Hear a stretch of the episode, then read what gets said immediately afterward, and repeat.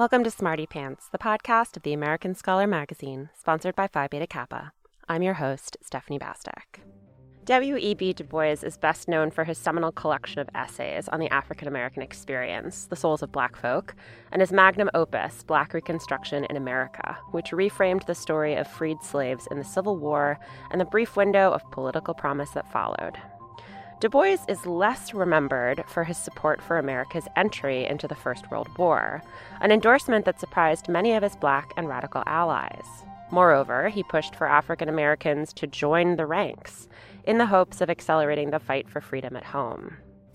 He would soon regret his decision, and he spent the next two decades of his life grappling with the complex legacy of the war and African Americans' experience of it.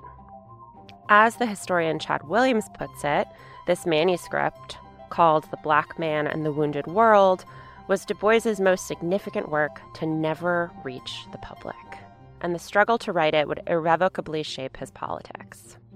Chad Williams, a professor of history and African American studies at Brandeis University, joins us today in the studio to talk about his new book, The Wounded World W.E.B. Du Bois and the First World War.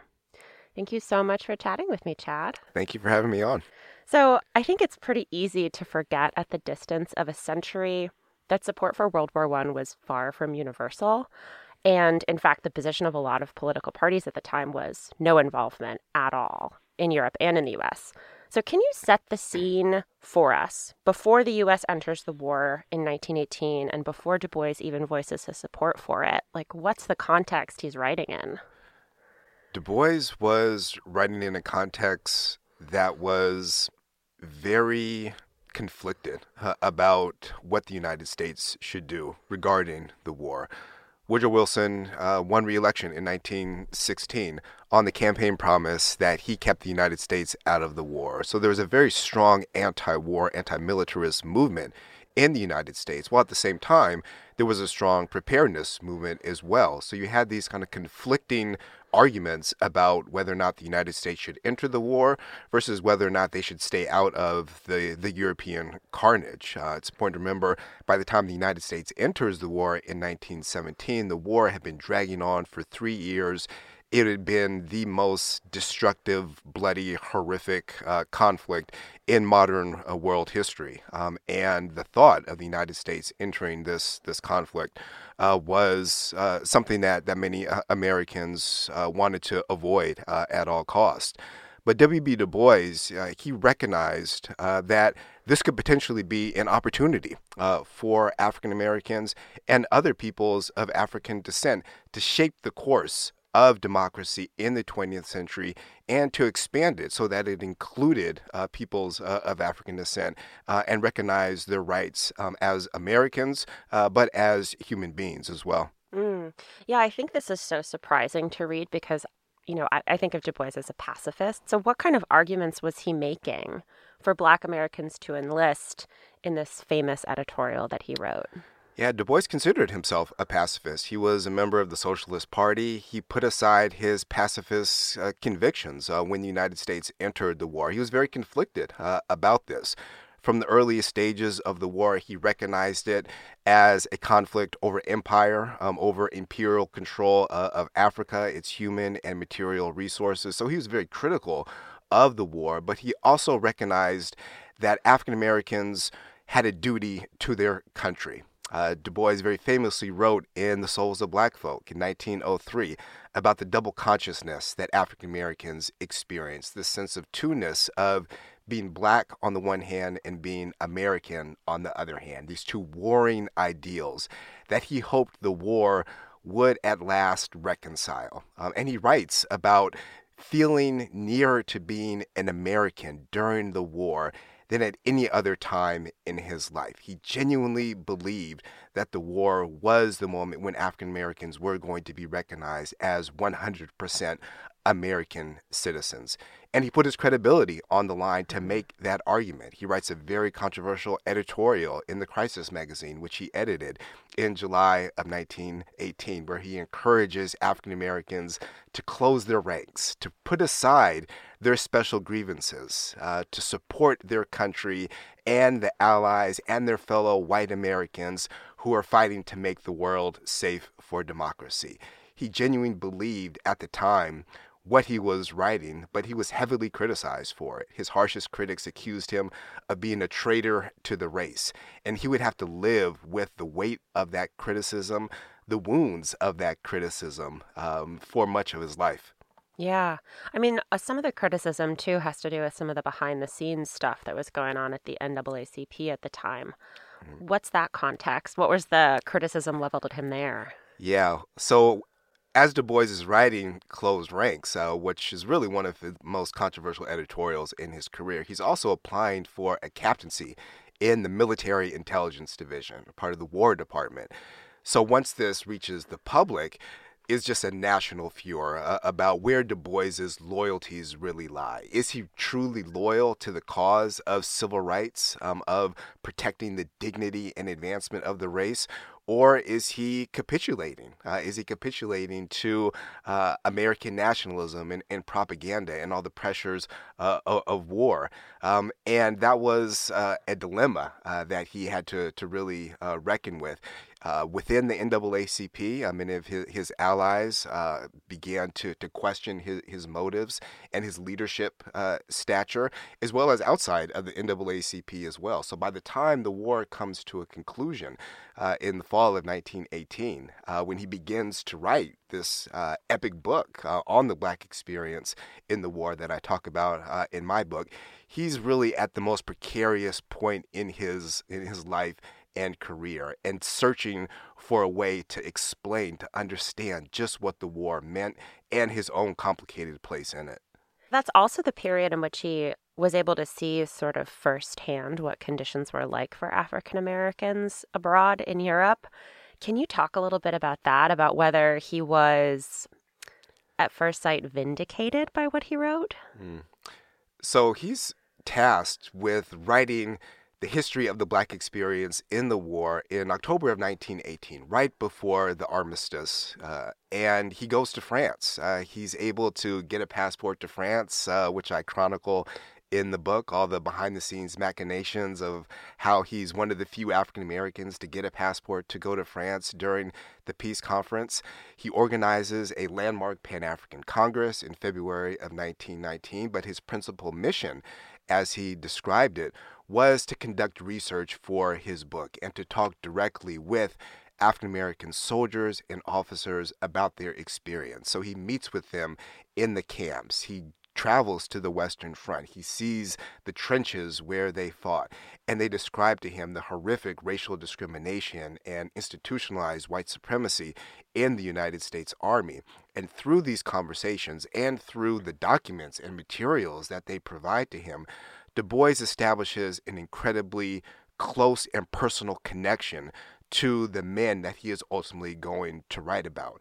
And he begins to really see the war um, in, in a much more intimate way because of what he experiences, what he sees uh, with, his, with his own eyes, the destructive nature of the war. And this is really the beginnings of a, a process, um, a decades long process of disillusionment uh, with the war and his initial support for it. Mm-hmm. He spends a lot of time too comparing French and American treatment of soldiers, of black soldiers, um, both American and colonial. Mm. Um, I think that's super interesting too, because Du Bois was not, you know, blind to the reasons for the war. As you said, he wrote about how it was an imperial grab, yeah. had a lot to do with expansion in the colonies in Africa. France actually gained territory after yeah. World War One, and yet Du Bois just, you know, extols this racial egalitarianism. He really does, and one of the things that I explore in the book is Du Bois's own contradictions. Mm-hmm. Um, the tensions that he's wrestling with in, internally uh, about the war, about its uh, legacies, about its uh, participants.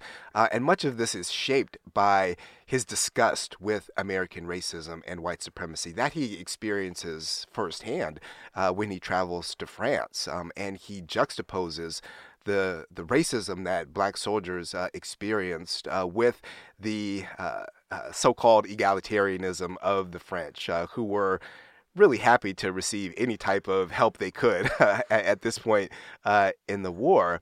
Um, but Du Bois, uh, like many other African Americans, were uh, were kind of seduced by this image of French racial uh, egalitarianism, juxtaposing that uh, with uh, the the harsh racism of the United States. so. In thinking about Du Bois's relationship to the war and his historical interpretations of it, one of the things I really explore in the book is how his belief, uh, how his desire uh, to find some type of positive outcome in the war really blinded uh, his his historical analysis and critique um, of France in particular. Mm-hmm. Well, another big disillusionment for him were the events of of 1919 um, the lynchings, the violence against Black Americans that would come to be known as the Red Summer. How did that affect Du Bois's read on the war and its possibilities for Black emancipation? Yeah, so Du Bois returns back to the United States uh, in March of 1919. He writes a series of explosive um, articles for the Crisis uh, magazine while at the same time, black soldiers are returning back to the United States uh, as well. And they're being welcomed with horrific racial violence. Race riots explode in Washington, D.C., in the nation's capital. Black men uh, being assaulted literally right in front of the White House. In Chicago, um, a race war uh, explodes in the streets of, of, of that city. Full scale massacres uh, in the South, in Arkansas. Black veterans being attacked and lynched, some still in uniform. James Weldon Johnson, Du Bois's colleague uh, in the NAACP, described this as the Red Summer because of the, the scale of the bloodshed and violence. And Du Bois had to, to reckon uh, with this. Uh, he was stunned uh, by uh, the violence uh, that he witnessed in, in the streets of, of America. Um, and he had to try and find some type of of meaning uh, in in the war uh, in relation to uh, the violence taking place in America as well as in other parts of the world. Um, a book he writes in 1920, uh, Darkwater, uh, is reflective of that moment, uh, that 1919 moment of disillusionment. And Du Bois writes very poignantly and, and very prophetically how great a failure and a failure in what does the World War betoken? Really remarkable question he's asking as early as, as 1920. Uh, and as I write about in the book, that type of um, questioning about the failure of the war really foreshadowed his own failure to, to write about the war, uh, to, to ultimately make sense of it as a historical moment and his own very conflicted place in it. Mm-hmm. Yeah, I mean, and in writing this this book project, this like decades long reckoning with that, he does solicit a lot of materials and um, letters, photographs, all kinds of things from Black soldiers who had served in World War One. I'm curious in your review of those documents, in your review of what Du Bois has written about it, do you feel like they like what is their take on their role in the war? Does it differ from Du Bois's? The relationship between Du Bois and black soldiers and veterans is really one of the most interesting aspects um, of this history that I explore in the book. Du Bois essentially used them as proxy research assistants. When he goes to France, he establishes these close personal connections with many of these men, many of them who were, were officers, and he implores them to send him their personal materials, letters, diaries, military documents maps, all types of materials so that he can make the history that he's writing 100% accurate and irrefutable. Um, and they believe in him. They believe in Du Bois. They view him as as a savior. He's going to be the one to tell their story, to tell the history that they experienced in the right way. Um, and ultimately, he doesn't live up to his end of the bargain. Right? He doesn't complete uh, his book, and many of the materials, most of the materials that he received, he never returned, um, and are still uh, in in the archive. Oh, that's a big ethical dilemma, it really it? is, yeah. Uh, well, I know, I realize you wrote a whole book about this, but um, obviously the experience of black soldiers and officers in World War One was not monolithic by any means. It, people have different experiences of that time. You know, how varied were those? Like, is one of the difficulties that Du Bois had in writing about it that there were just too many perspectives to synthesize? Yeah. So it's certainly a, a big history Yeah. uh, that Du Bois was writing, uh, that he very quickly realized the enormity of the task ahead of him in writing about the entire black experience in the war. There were approximately 380,000 African American soldiers who served in the United States Army. The vast majority were labor troops, uh, but there were two black combat uh, divisions the 93rd Division primarily National Guardsmen, and the 92nd Division, which was made up of draftees and had black officers. Many of those men uh, Du Bois knew personally. So he felt a, a desire to vindicate their service, uh, to demonstrate that black soldiers had made significant contributions uh, to the war. And as a result, African Americans more broadly were deserving of increased citizenship rights and recognition as uh, full American uh, citizens.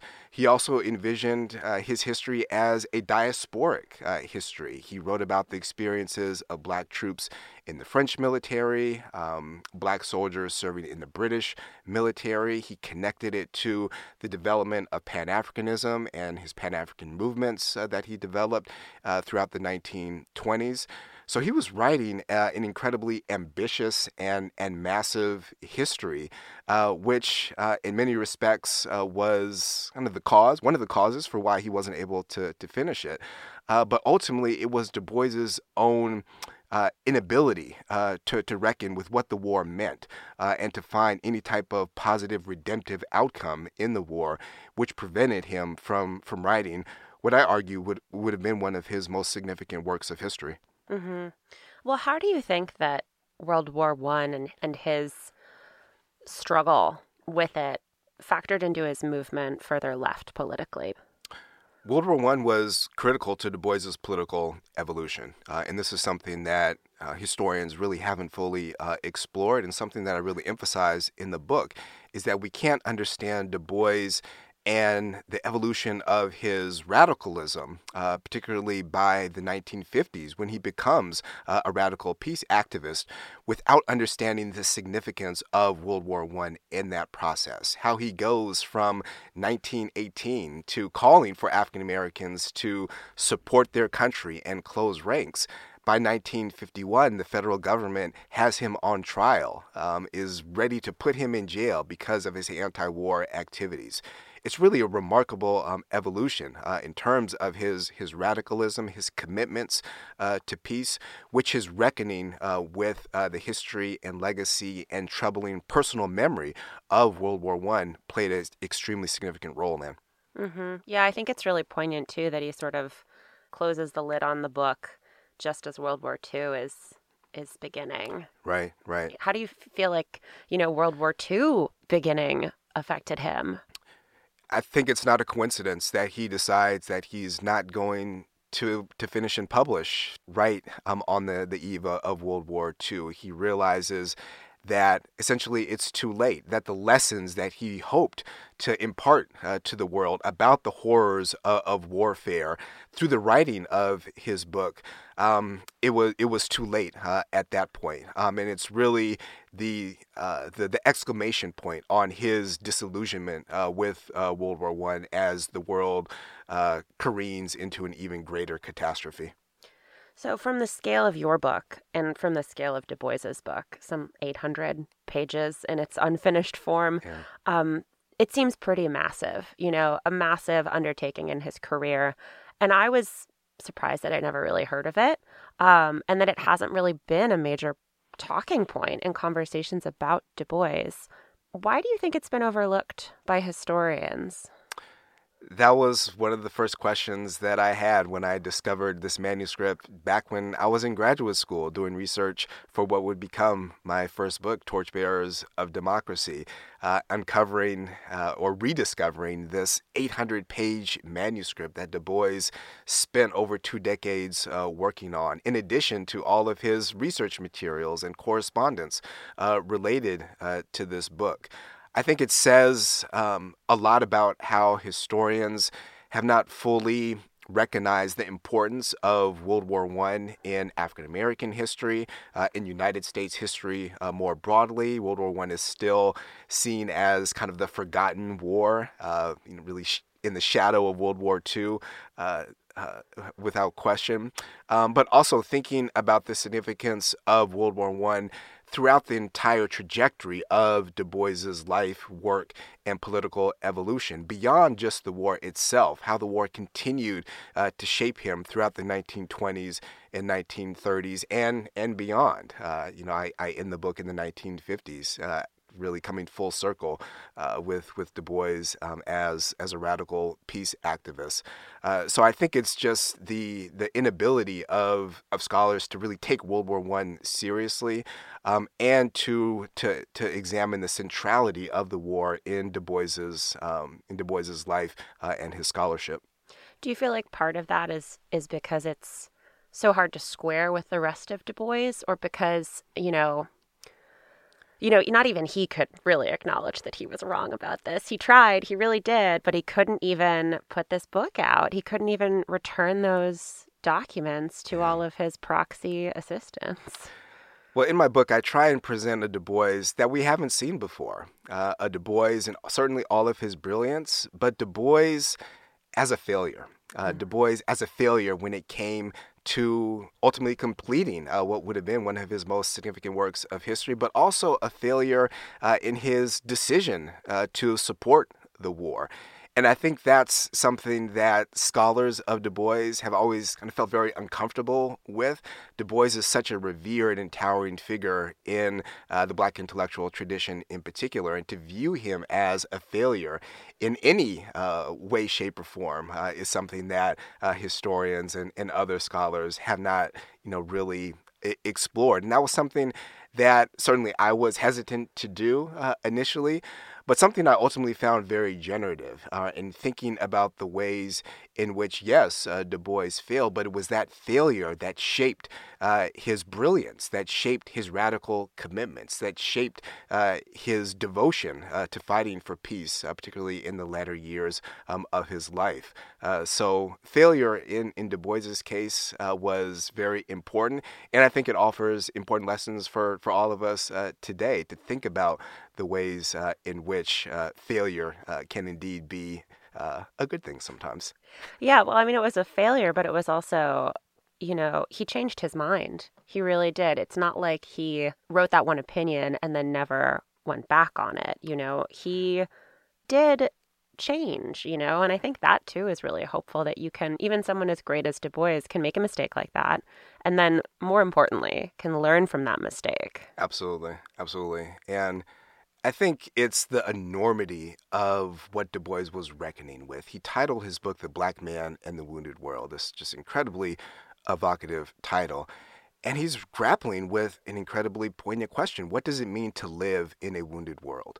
What does it mean to live in a world that's scarred by war, by violence, by racism, by white supremacy, by economic exploitation, by colonialism and empire? What does it mean to to write in the context of, of a wounded world. Um, and these were questions that Du Bois, as great as he was, continued to, to, to wrestle with throughout his life. He didn't always have the answers, but he tried.